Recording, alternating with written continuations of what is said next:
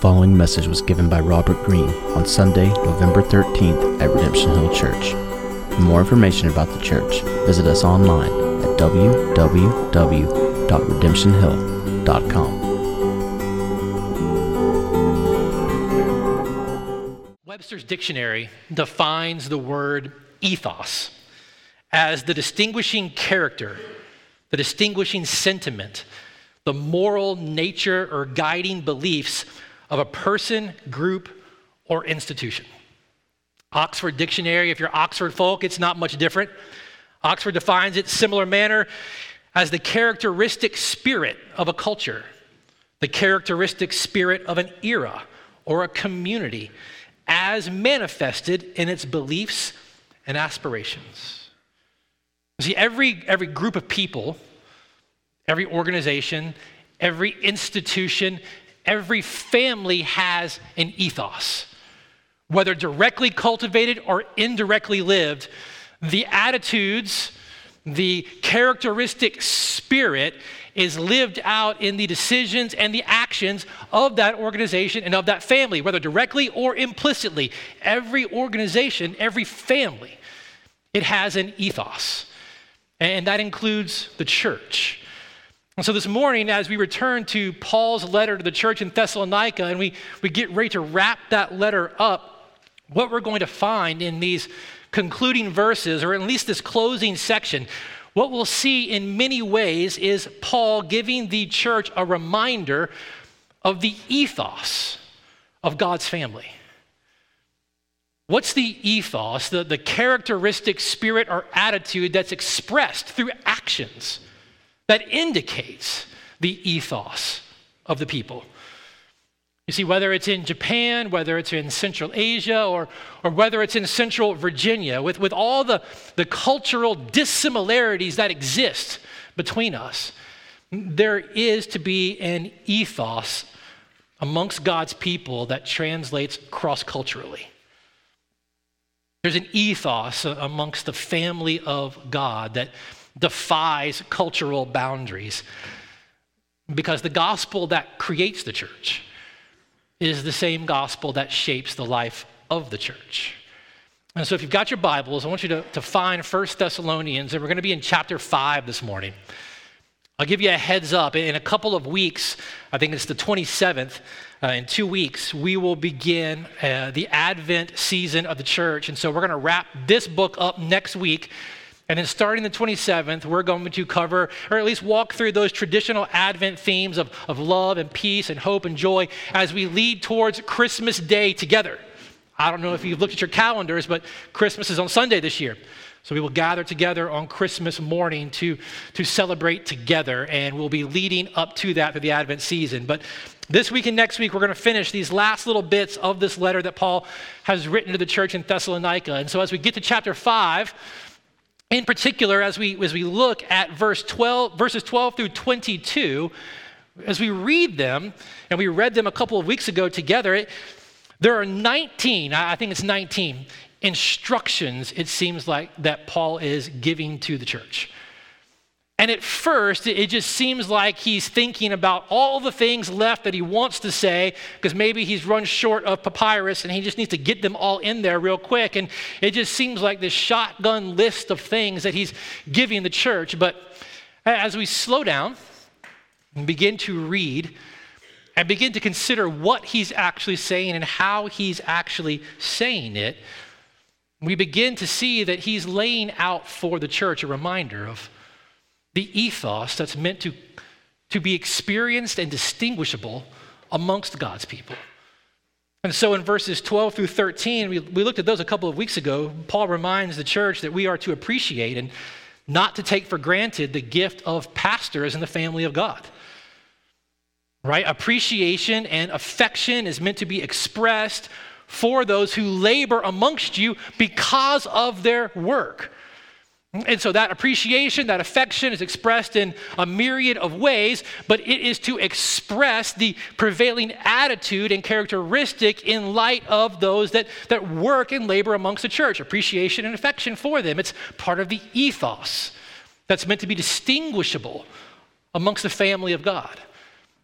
And then remaining verses 14 through 15, and then 16 through 22, he's going to hit two more larger categories that of attitudes and actions that are meant to mark and cultivate this ethos amongst God's family. In the next section, verses 14 and 15, Paul is reminding the church that together we own the responsibility for the spiritual maturation of the church family. That we, as members of the family of God, have a responsibility to own one another's spiritual maturation and spiritual well-being. Let's listen to him here in these couple of verses first and hear what he has to say. Paul says, "We urge you, brothers." So again, just right here, he's talking to the whole church, the whole congregation, the whole family, right? What he's about to say are all hands on deck instructions, right? Indifference for those who are part of the family of God, who are here by God's grace, brothers and sisters now, bonded together by the grace of Jesus and the blood of Christ. There's to be no space for indifference towards one another's well-being and spiritual maturation. This is what Paul is reminding them, right? "We urge you, brothers, admonish the idle. Encourage the faint-hearted, help the weak, be patient with them all. See that no one repays anyone evil for evil, but always seek to do good to one another and to everyone." Right? So there's this picture that Paul has been painting throughout this letter through his language. Some 13 times he's referred to the church as his brother, as his sister, reminding them of this bond that we have together. He even spoke of his ministry amongst them like a nursing mother in his care for them, like a father who longs to give instruction and guidance to his children, how he's felt about them since he's been taken away from them, how he's been torn apart from them like a child taken from his parents. There's this intense bond of familial love that exists amongst God's people because of the gospel. And so one thing that Paul has shown us throughout the letter is that as family, whenever we see the evidence of God's continued grace in one another's lives, we are to see it, acknowledge it, and express it to one another as a means of encouragement, right? If you've been here with us, we've seen it 100 times. But now he's moving on to some other things that are to mark this characteristic culture amongst God's people. And the second one is this: when we see a family member acting out of line, when we see that some aspect of their life is out of bounds, when we recognize that they are living out of step with a life pleasing to God, you and I, out of love for our brother or sister in Christ, for their joy and their well-being, you and I are to step in. When we recognize someone's life being out of step with the gospel, out of step with pleasing God, you and I have the responsibility to step in with a warning. This is what Paul is saying when he's reminding the church that we are to admonish the idle. And I'll tell you, it's not because of any particular level of study or smarts I have about this, but I've read enough of people who are actually much smarter than me, who have studied this letter for decades, and I would agree with them that idle is probably not the best translation of what Paul's saying right here. This word is almost always used in the language of its day, in the Bible and in outside literature, to describe a situation where a person or a group of people is out of step with the prevailing order. So think about a soldier who is marching in formation with his regiment or his battalion, and he's simply out of step with everybody else. Like, it causes chaos amongst the entire group when he's out of step. It's disorderly. And the way this word is most often used, it is unruly, disorderly, out of step. And Paul isn't specific with us in what he's saying here as to exactly in the church in Thessalonica who is out of step in what particular ways, apart from the things he's already talked about. And so we wish he would be more specific with exactly what he's talking about, but it's easy to think, even in thinking about our life as a family, the family of God in this local church, that When a brother or sister is living in a way that is out of step with the gospel, out of step with a life that's pleasing to God, it's fairly easy to see these kinds of things. These are the kind of things that make themselves a little more obvious.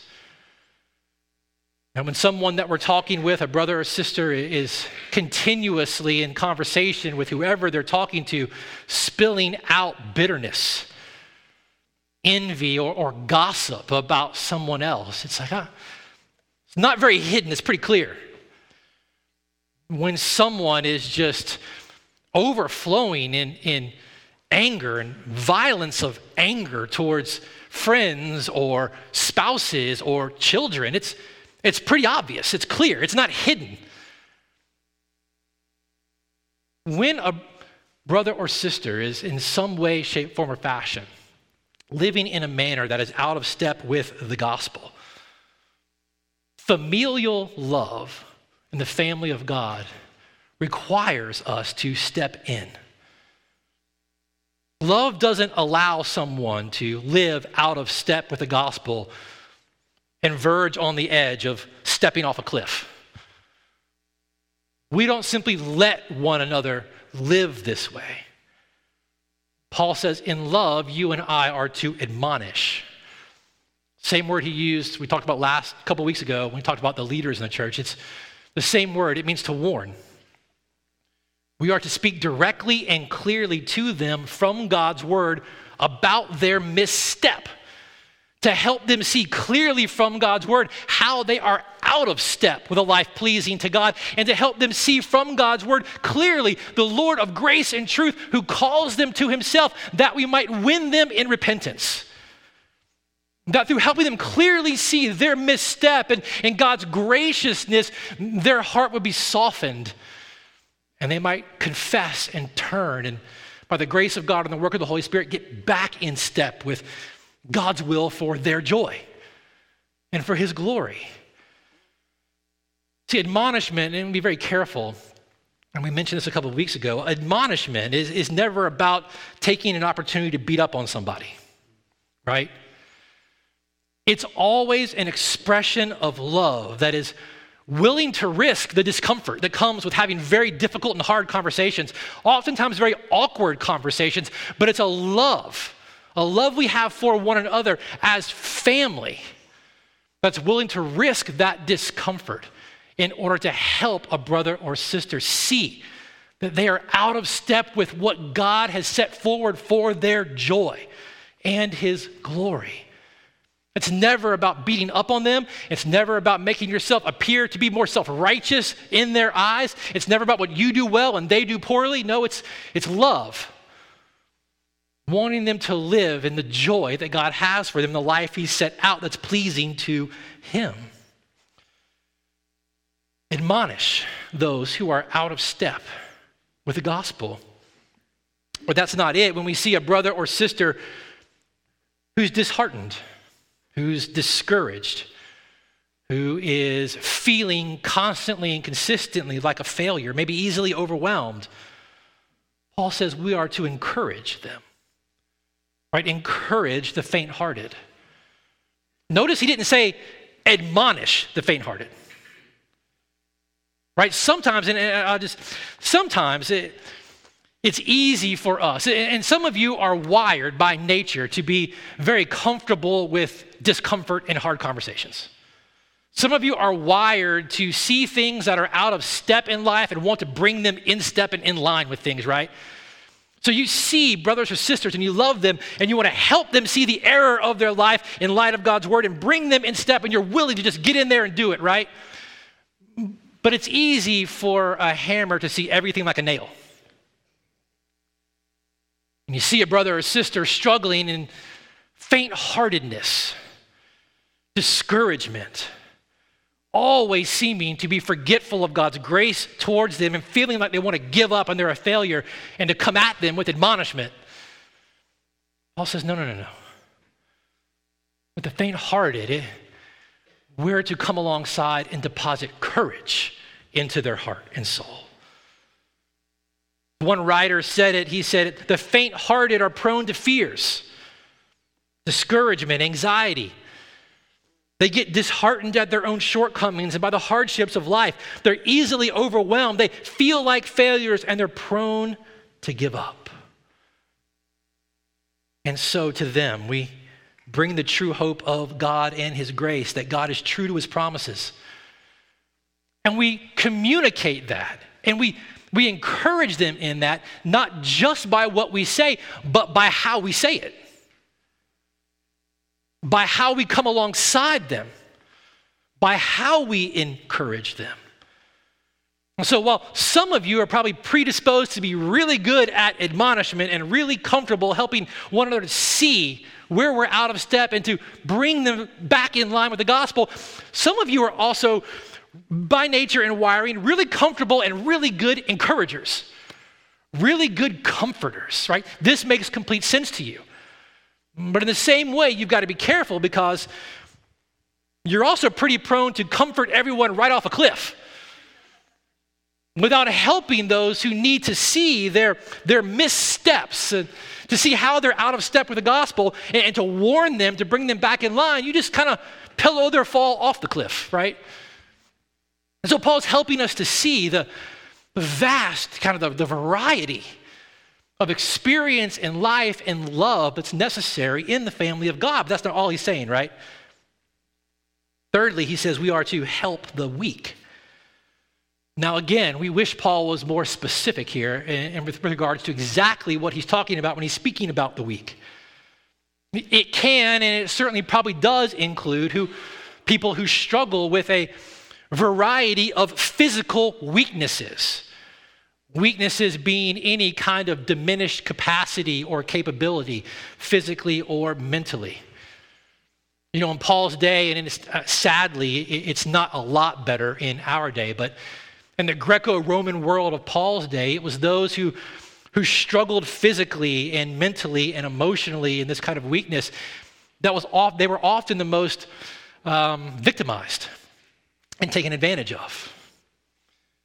And Paul says to the weak amongst you, brothers, you need to help them. Hold tight to them, hold on to them, help them. Walk them through their day in and day out life in the family of God. But Paul uses this word in a number of ways. It most certainly means those who amongst us may have an infirmity or a weakness, but he uses the same word in Romans chapter 8:26 when he says, the Spirit of God helps us in our weakness. And it's important to note that Paul doesn't use the plural term there, weaknesses. It's a fundamental weakness of soul and of heart in a fallen world that you and I have in the face of present evil, present temptation, present sin, and the reality of death that reminds us that we are ultimately and always dependent upon the outside grace of God and work by his Spirit in our hearts and in our lives.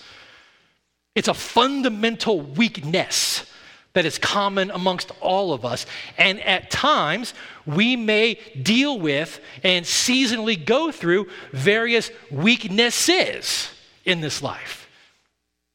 We may be prone to or given to a weakness, it's said sometimes in the scriptures, towards a particular temptation or sin that apart from the outside work and power of God's grace and Spirit in us, we in ourselves left prone to that are absolutely victim to addictions and things like that. But Paul also uses this word in the letter to the church in Rome and to the letter to the church in Corinth and 1 Corinthians to speak of brothers and sisters in the church whose conscience is weaker than other brothers and sisters, and that they just are not able in their conscience to enjoy a level of freedom because of the gospel that another brother or sister is able to enjoy.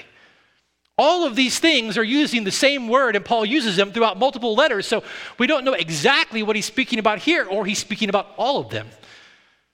But what he says is when we recognize a brother or sister in their weakness, physical, emotional, spiritual, we're to step in as family steps in and hold on and hold them close and hold them tight and help them forward. But all of these things assume that we are intentionally paying enough attention to each other to notice them.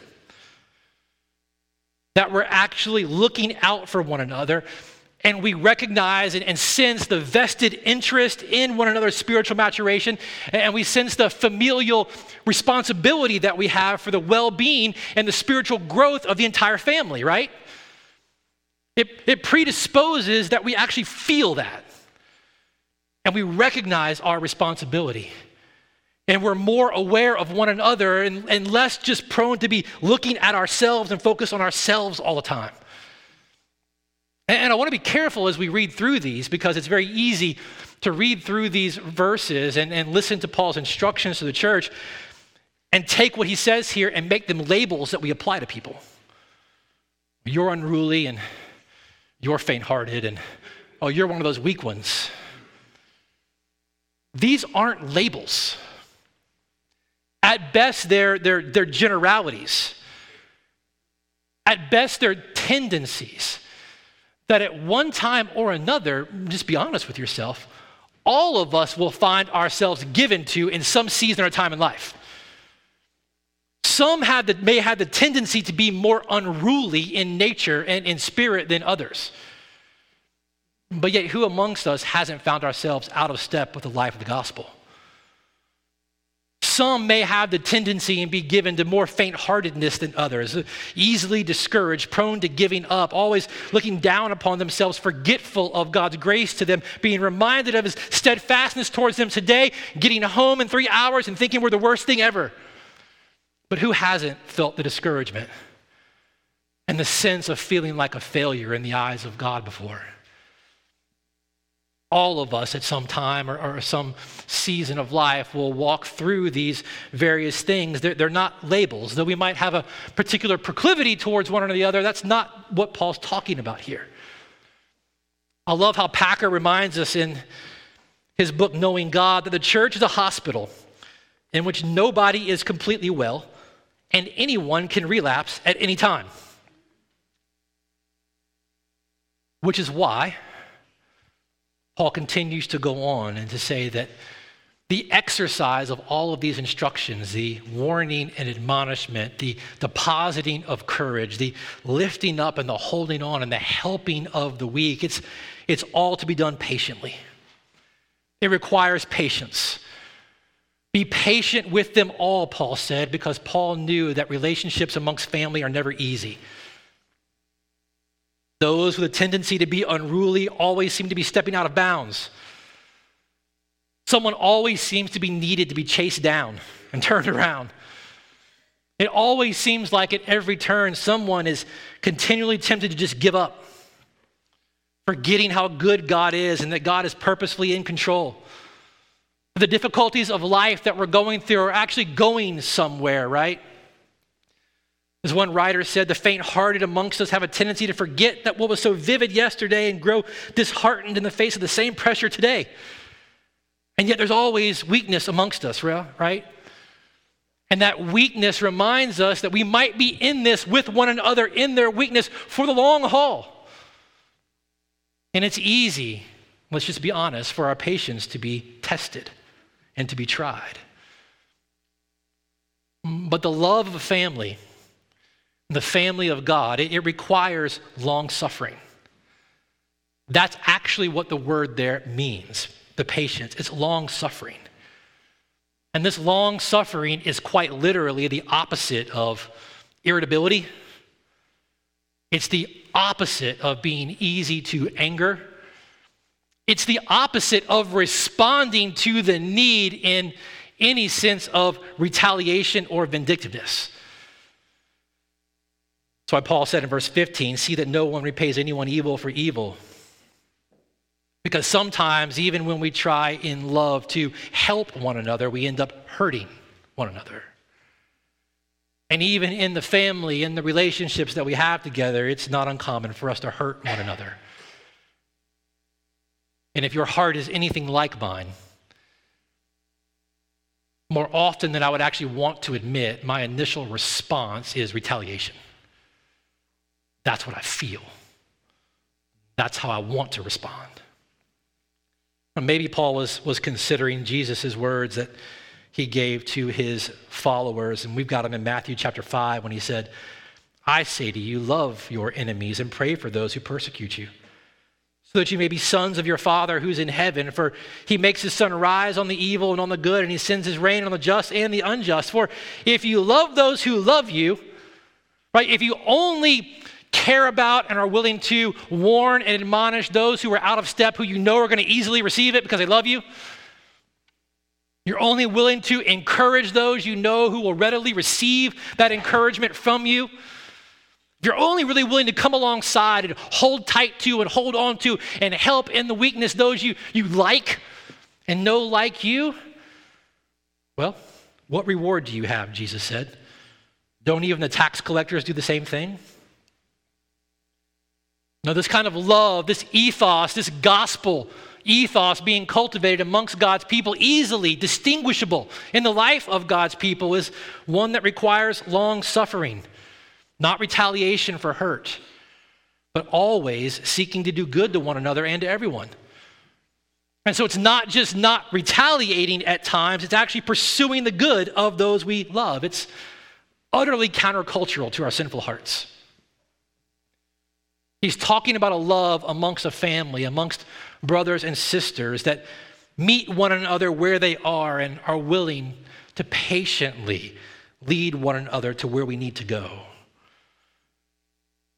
See, every time we're willing by God's grace to warn a brother or sister, to encourage, to come alongside and help, to patiently be with them where they are, to help them towards where God is taking them, we are expressing, we are showing a picture, we are giving a glimpse to one another, even our own hearts, of what God has done for us and continues to do for us in Jesus.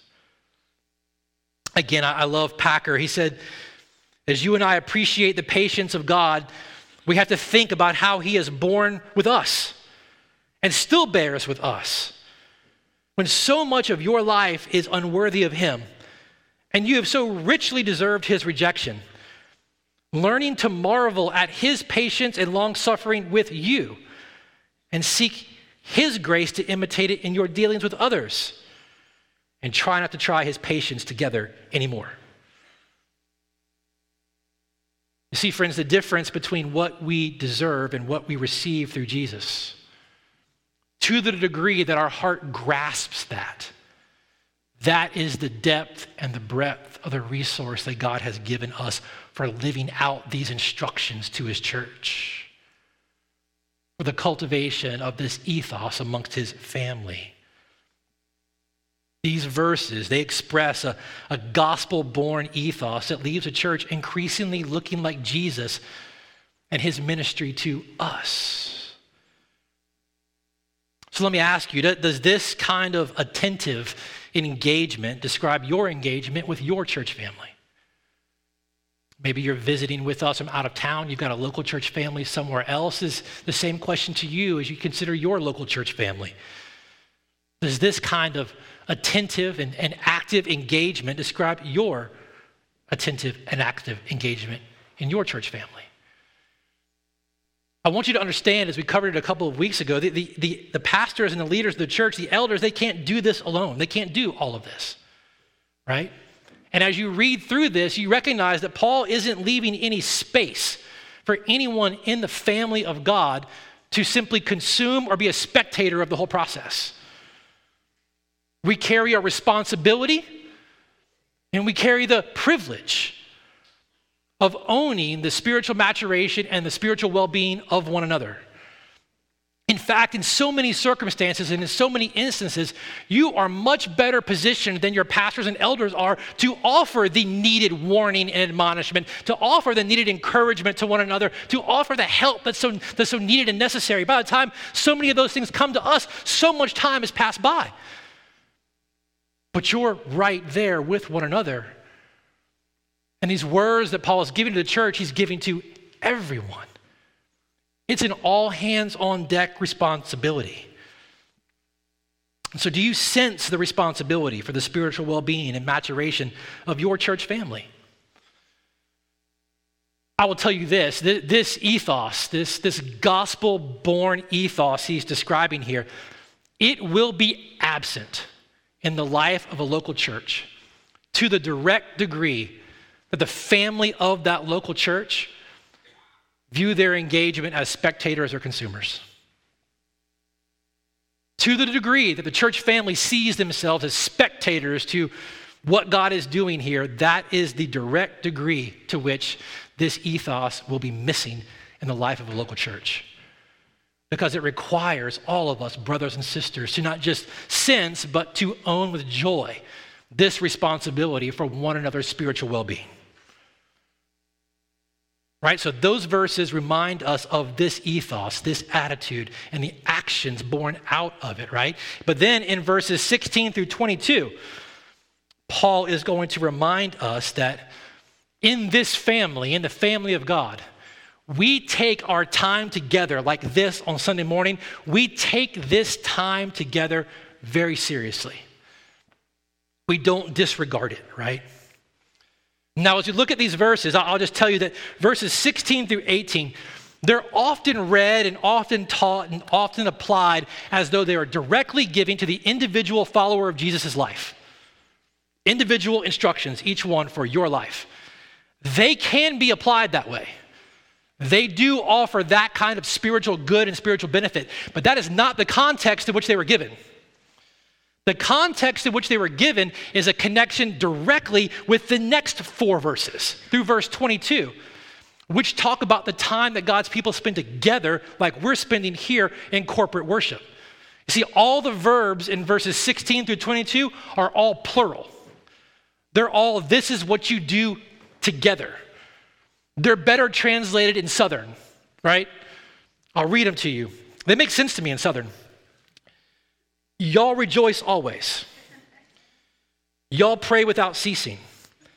Y'all give thanks in all circumstances, for this is the will of God in Christ Jesus for y'all. Y'all don't quench the Spirit. Y'all don't despise prophecies. But y'all test everything, and y'all hold fast to what is good, and abstain from every form of evil, y'all. Y'all, 20 years in Virginia has almost erased the y'all from my Tennessee language, but I love it. This is how it reads. Again, in its context, as many of those who have spent their lives studying this letter and the two letters that Paul's written to this church, most agree that Paul is referring to what you and I would refer to as time of corporate worship together, our time together, like right now. That there are to be attitudes and actions that flow out of that attitudes that reflect this gospel ethos. When we're together, we are to express joy. Now, he's not talking about experiencing joy. He's talking about the expression of it, as Gordon Fee reminds us. And who else but God's people, when they're together, have as many reasons to rejoice as we do, regardless of what the circumstances around us say. This instruction and this reminder, it has all the weight and all the freight in it of everything that Paul has said already in this letter and all the reasons he's been reminding them of and pointing out to them where the hand of God has continued to be and is still active in and through the lives of his people over and over and over again. Who but the family of God have the reasons to rejoice always like we do as we know and we see God's gracious hand and Spirit at work in our lives in all circumstances and things? When we're together, what can we do but rejoice? Because God is always at work. Thomas Watson wrote that our tendency is to pore over our losses rather than ponder all of our mercies. A gracious heart spies out mercy to praise in every condition. Right? Paul is reminding us that part in our time together, there's this expression of joy that is born out of a heart that is always looking for and spying for the mercies of God. Mercies that truly aren't deserved, but are so freely given. And we declare them to one another through our songs and through our prayers, through our words and our encouragement and through our teaching. There's to be an expression of joy when God's people are together and also a reflection of our dependency a dependency that's expressed when we're all together through prayer. Now, this verse, when you read it in the context of the life of the individual Christian and not the church of God together, it can be a discouraging reminder that we don't pray enough. But it's easy to misunderstand what Paul is saying here, right? He's talking about a characterization.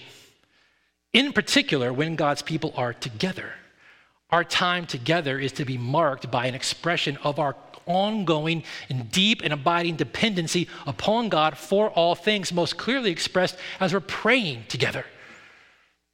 We're bringing our needs together before God. We're expressing that dependency together to Him. It's characterizing the reminder that now, by the grace of God, or the Spirit of God, alive and at work in our hearts, with you and I being hidden in Jesus, abiding in Him, all of life is lived in communion with God. God doesn't have office hours that we can go to Him with and everything else we're left on our own. No, all of life is free for us to live in communion with God. And that communion and that dependency is expressed when we're together through our prayers, as well as an expression of gratitude that's to be a discernible effect of the gospel in our time together, right? Giving thanks in all circumstances. Now be careful and notice he's not saying giving thanks for all the circumstances of life in a fallen world. He said we're giving thanks in them because we of all people know that God is at work in them, sanctifying and transforming us in them, glorifying Himself through us in them. And so what a privilege we have to gather together, to have our hearts week by week recalibrated as we come together and express our joy in God and our dependence upon Him and our gratitude for His grace and His steadfast love as we sing, as we pray, as we speak, and as we listen to God's word and His Spirit through one another. That's what verses 19 through 22 get after. Y'all don't quench the Spirit and don't despise prophecies, but test everything and hold fast to what is good and abstain from every form of evil. Right? Again, those aren't separate instructions or separate commands. Our verses and our English punctuation get in the way. They are grammatically connected to the verses ahead of them, which is why we understand the context in which they're spoken in. Paul is simply saying that when you and I gather together, when we despise God speaking to one another by His Spirit through one another, we're quenching the work of His Spirit. They go together. They explain each other. So Paul says, test everything and hold fast to what is good and discard that which is evil. Listen, when we're together like this, God's Spirit is working through His word, through the foolishness of preaching like mine, right? And you, together, have the responsibility, just like the church in Berea we learn about in Acts, to make sure that what we're saying and what we're teaching is in step and in order and in accordance with God's word. But more specifically, Paul's talking about something else as well. Since the Spirit of God has been poured out on the church, and the very Spirit that raised Jesus from the dead has taken up residence in your heart as a follower of Jesus, it should come as no surprise that Spirit who hovered over the face of nothing and everything that wasn't came into existence, and that Spirit that raised Jesus from the dead, that Spirit that empowered Him is now alive and at work in you. It shouldn't be a surprise that sometimes that Spirit may lead a brother or sister in Christ at a different time and in a different way to speak a particular word of encouragement or warning or help to another brother or sister. Shouldn't be surprised. And you shouldn't disregard it or you shouldn't despise it. Right? Some of you may have felt at some point a very clear, maybe a very strong compulsion in a time to speak a word of encouragement like this or a word of warning like this, a word of warning that you don't understand quite why you're saying it, but once you share that with a brother or sister, God uses it. And all of a sudden, the way in which they may have been out of step with the gospel becomes clear to them, and they're brought back in step through repentance because you spoke this word to them. Maybe you felt that before, or maybe someone said something like that to you before. Paul's saying we're not to despise that. I mean, who are we to constrain the Spirit of God like that? We're not to despise it or disregard it, but listen, you're to test it. You're to take what's said and measure it. Is it in step and in alignment with God's revealed word? If it is, receive it for the strengthening up of the body, the building up of the body. If it's not, disregard it. Cast it aside. But don't be surprised by it, and don't despise it. You see, when we gather together, there's this balance going on, at least there should be, between us together wanting and being willing to hear from God through his people, and yet testing everything that we hear. There should not be a fear of God speaking for the building up of his body, of his church family through his people. There shouldn't be a disregard or a contempt for that. And so I think it begs a much longer conversation, and it begs the honesty that we've probably got room to grow in that here, right? But you're not to be afraid of it. Paul is very convinced that this is an important part of the Spirit's work within the church. In fact, you can go read 1 Corinthians chapters 12 through 14, where Paul gets very specific about this. But God intends by his Spirit, through his people, not just through the foolishness of preaching, but through moving one another towards each other in love to strengthen and encourage and comfort the family. So let me ask you this as we get ready to respond. How do you approach Sunday morning? Right, do you approach it with an eagerness and an expectation to hear from God? A desire to surrender to what his Spirit is saying through his people and his word? Or do you come as a spectator? As a consumer? Listen, this ethos that Paul is reminding us of will not be cultivated if we as the family of God who call Redemption Hill home don't eagerly accept our responsibility for each other's well-being, for the spiritual maturation of the family. Together we express our joy and bring our prayers and sit under God's word and test it in order to take root in our hearts and lives.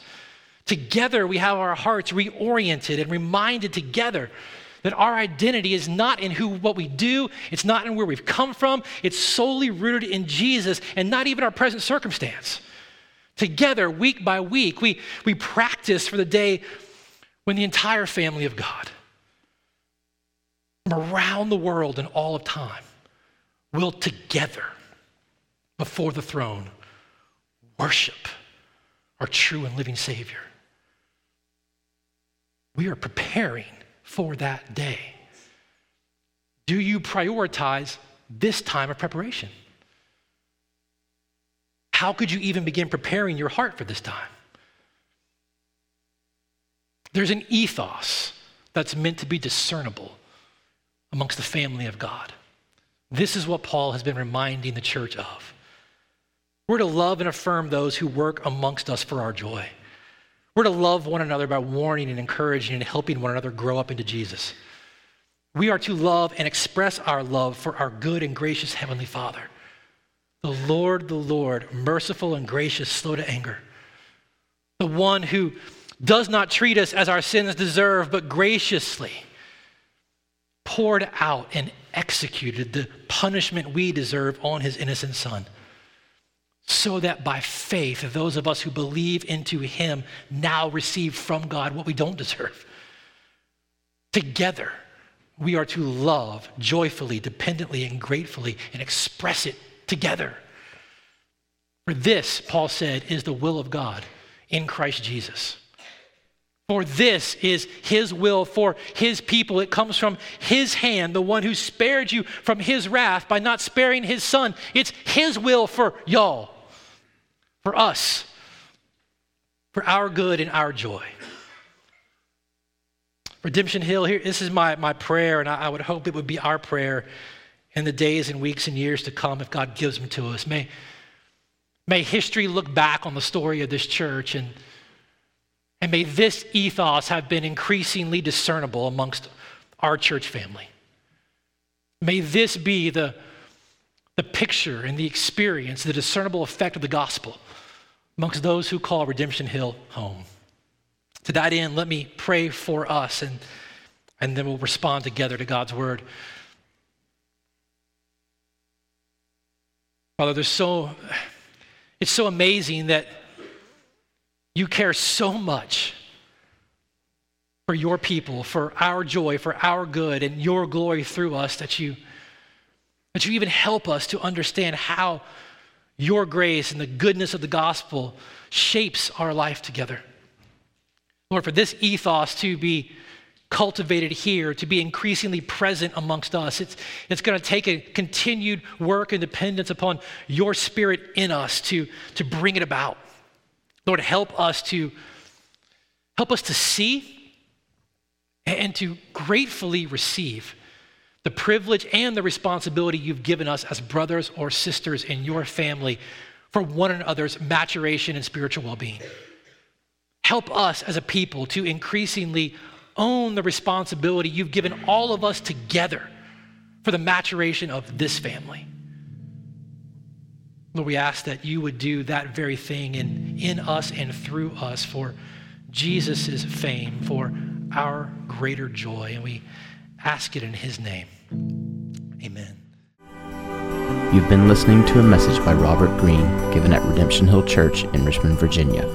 For more information on the church and to hear other messages, please visit us online at www.redemptionhill.com.